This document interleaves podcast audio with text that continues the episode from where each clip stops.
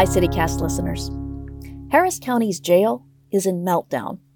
Today, we're talking with the reporter who's painted the most vivid picture of what's going on there. Keri Blakinger works for the Marshall Project, where she covers corrections, and she's the author of Corrections in Ink. It's Tuesday, October 18th, 2022. I'm Lisa Gray, and this is CityCast Houston. Hey, Keri. Hey. So, people who've listened to CityCast for a while have heard in our Friday news roundups that Harris County Jail is melting down, that it is understaffed and overpopulated, and that 21 people have died in jail this year. But I did not realize just how bad it was until recently when you wrote an article talking about what you had found by interviewing both employees and people who were in the jail. Could you tell us a little bit about what you found? Uh, yeah, I mean, what I found was that even as someone who covers jails and prisons, I I was shocked. Um, I think the conditions are sort of far worse than even I had expected. Um, it seems that there's just a complete lack of supervision, which has, you know, in part led to creating an environment that is more violent and a lot less safe for um, both the people who are incarcerated there and the people who work there. Um, I was really struck by hearing accounts of how some of the um, elderly and infirm detainees have been, you know, faking COVID symptoms to try to get put in isolation because they felt that solitary confinement, as terrible as that is, would be safer than being in general population where they were getting, you know, assaulted yeah. and extorted.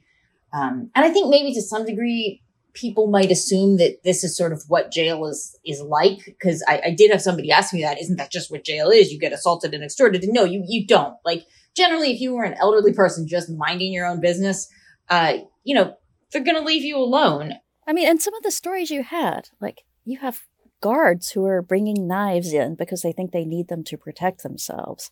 That was genuinely shocking also. Yes yeah. there there was a staff member that I talked to who said that they had begun um, bringing in a knife into the jail on duty and that others had been doing that as well. And that's shocking on a few levels. I mean, first of all, it's, it's shocking that someone would think that many people would think that is the best solution to their work life. I mean, I don't think there's a, a lot of people that, you know, expect to have to bring knives to work to, to feel safe in any profession. But then to the fact that they're making it into a jail, like the lack of oversight that has to occur for staff to make it into a correctional facility with a knife is pretty shocking. Yeah. And if the guards are bringing knives, then what do, what do the inmates have in jail? I mean, there were stories about Cash App being used for all sorts of drug purchases.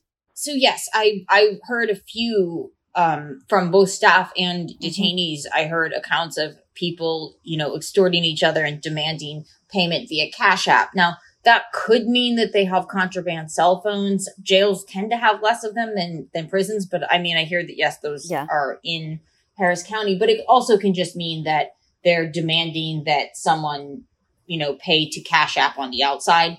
Oh, okay. So you get your relative to send money. Yeah, okay. like that's a yeah. that's a possible way this can occur as well. But it's also just the extortion. Yeah, and what they're extorting for. Like, right. the, I kept commonly hearing that people were extorting people for bottom bunk space. Hmm. I mean, this is just such a basic thing, and it sort of speaks to like if the conditions were simply more livable to begin with, people would not, you know, be you would not have created the sort of manufactured scarcity. You would not have created the conditions that encourage people to behave in this way. Yeah. I mean, there's a lot of problems that feed into this sort of thing, right? But one of the problems that was pointed out to me a few times is that um, as a result of the misdemeanor bail reform, the remaining population in the jail is sort of higher risk, higher needs, and more apt to have violent um, histories and charges against them. And, you know, that's not at all to say that misdemeanor bail reform was bad. It has, you know, obviously resulted in lots of people being not in jail which Harris County really needs right now. Right. With this is the highest jail population that they've had in over a decade, and it would be um, unmanageably higher if misdemeanor bail reform had not happened.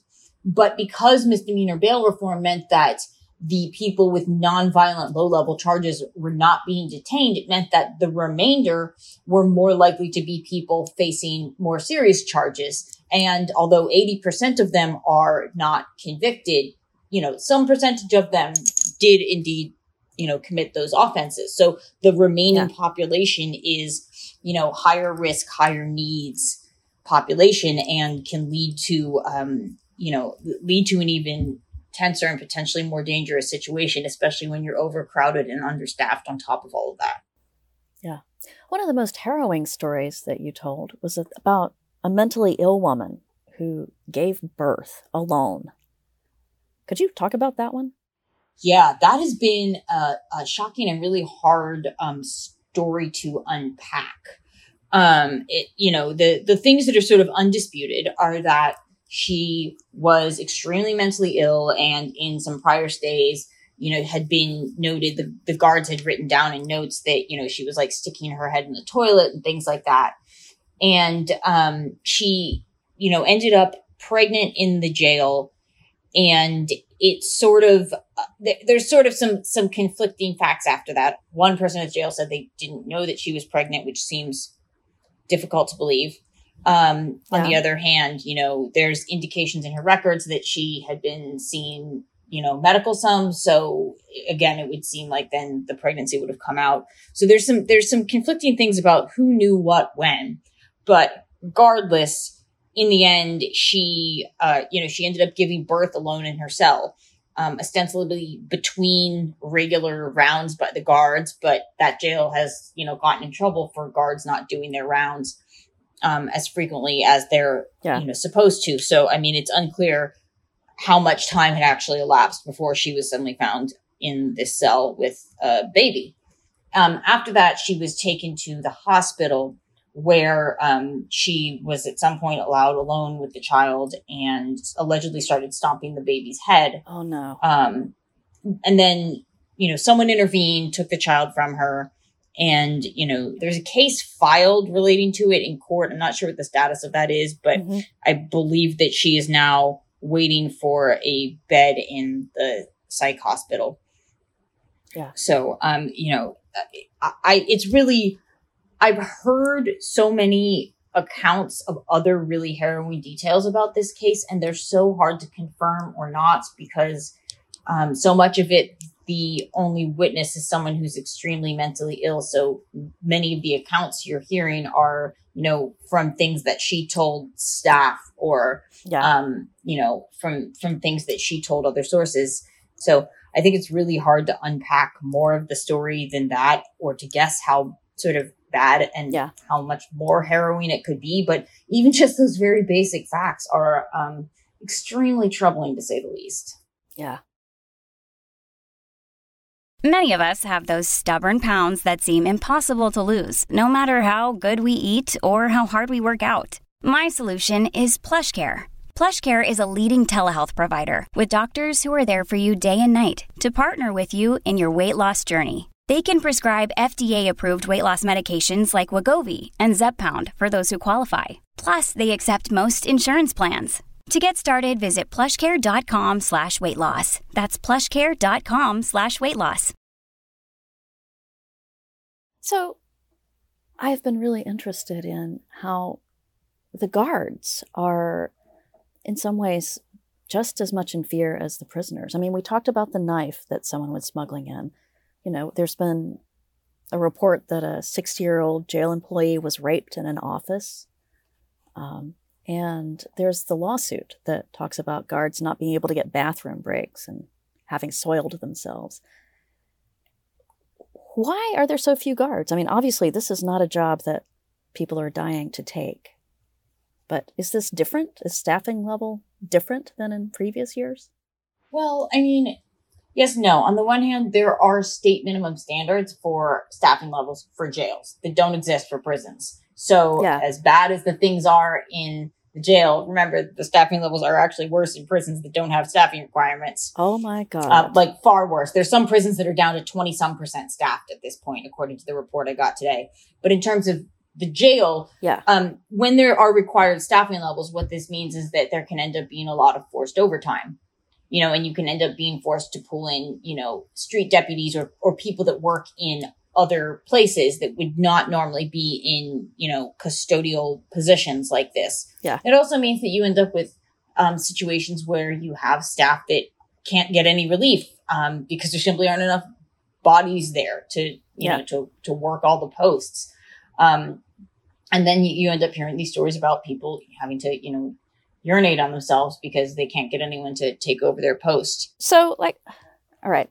So, what is the background? Why is the jail overpopulated in the first place? Is this happening in other places? So I think why the jail is overpopulated is a really difficult thing to untangle. Um, partly because of you know the difficulty around um, accessing and and interpreting data that we would get out of the courts. I mean, to some extent, in Harris County, p- part of this is um, you know probably about um, SB six and other state level changes to bail practices and bail laws that have made it harder for some people to get out of jail, but it's hard to measure how much of it is Mhm. resulting from that. And then I think part of it is probably that, you know, court dockets are not moving quickly enough. And, you know, some people say that's because judges don't spend enough hours in court. Some people say that's because there simply aren't enough courts. Some people say that, you know, the district attorney's office is, um, you know, is, is pursuing no bail on too many cases or that they're charging, you know, too many people that they don't need to. I mean, it's possible that all of these things are true and it's really difficult to quantify to what degree each of these things plays a role. Um, but in terms of whether this is happening elsewhere, writing this story made me realize that it is. Mhm. Um, we hear a lot about Rikers Island lately, which has obviously been a particular clusterfuck. In New York, Yes. just notorious jail, one of the scariest. Yeah.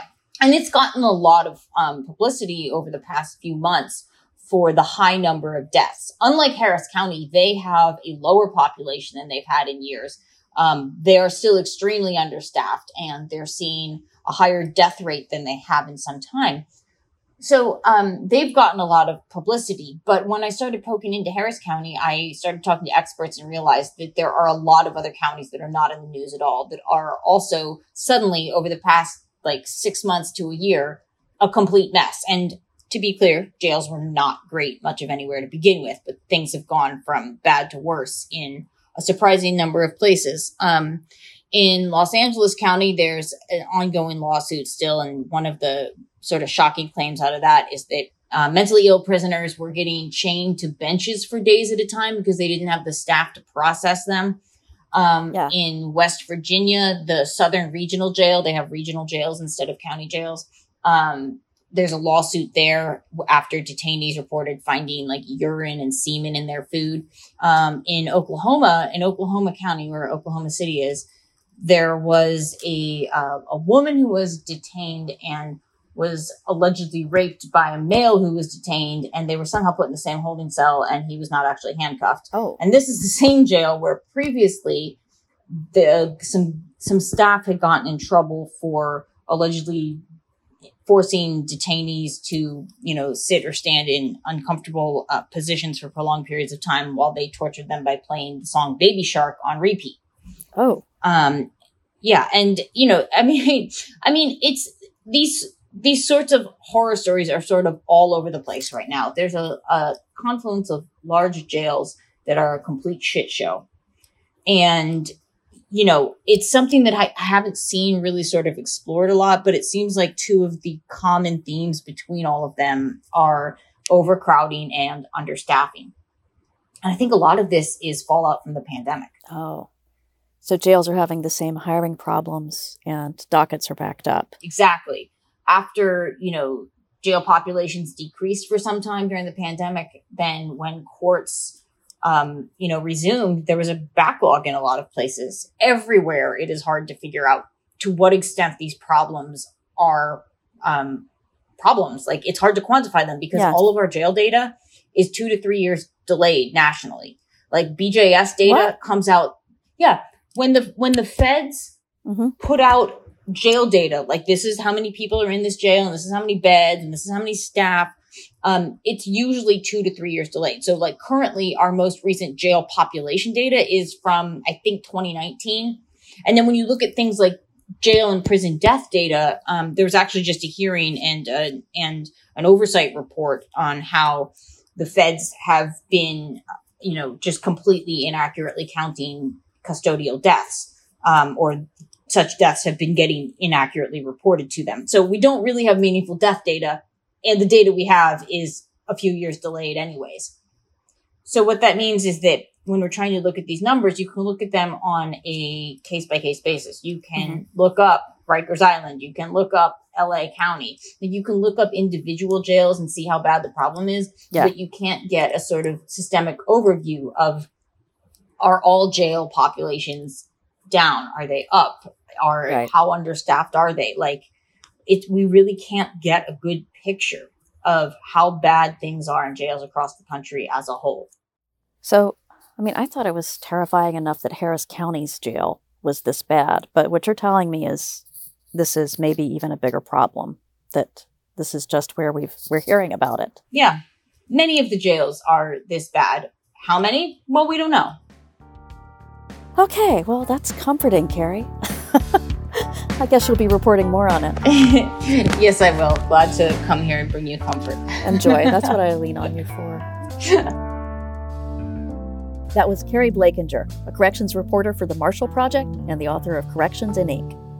Now, I'm here with producer AK Al Mulman. AK, what other news is happening around Houston today? Hey, Lisa. The Astros are in the American League Championship game. Let's go. After a jaw dropping 18 innings, the longest in playoff history, and 6 hours and 22 minutes, the third longest in time, it was Jeremy Pena who drove it home to end the game 1 0. In an outstanding show of endurance, the Astros officially swept the Mariners, who were making their first postseason appearance in 21 years. Clutch City are statistical favorites to win the big show now that the Los Angeles Dodgers lost to the San Diego Padres. In other news, for the fourth time this month, Harris County GOP Commissioners Chuck Cagle and Tom Ramsey will not attend the tax rate meeting after making announcements that they will attend. They recanted their announcements, stating various reasons, such as a lack of compromise and a vague agenda. In a contentious local election season, the Commissioner Court remains at an impasse surrounding the county's tax rates, as the GOP viewed Democrats' proposal as unnecessary tax hikes. That's it for our show today. If you like this podcast, you'll love our newsletter. It's got a new name. It's now Hey Houston. And if you want to check it out, go to houston.citycast.fm slash newsletter. We'll be back tomorrow. Talk with you then. Everything's a fucking mess. I can swear on here, right? Yeah. We've had you here before, Keri. We know. I couldn't remember.